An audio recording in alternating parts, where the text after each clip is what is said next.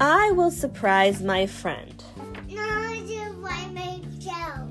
by Mo Willems. No, by not Lily. by James Look!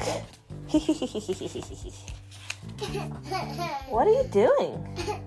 I'm gonna surprise my friend. Shh! Here she comes! Boom! The squirrels are scaring each other. They're surprising each other. They're laughing. That's their laughing faces. Oh, you think it's crying? Hmm. You surprised me. I did. Let's do that again. Okay.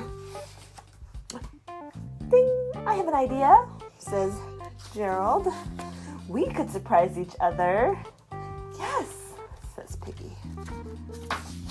We could surprise each other by the big rock. Yay!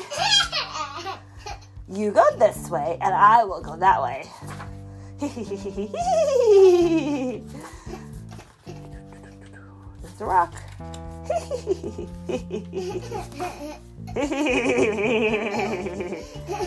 now they're just waiting behind the rock. Where's Gerald? Where's Piggie? They don't see each other. He's not here. She's not here. Where can my friend be?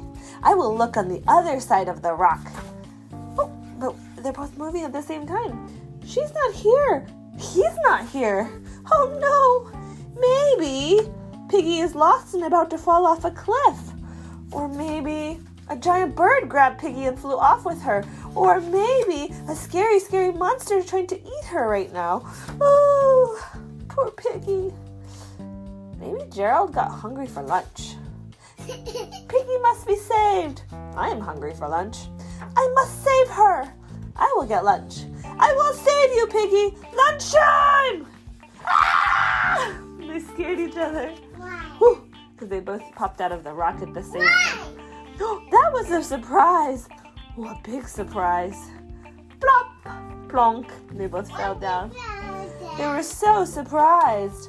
Next time, let's play tag. Deal.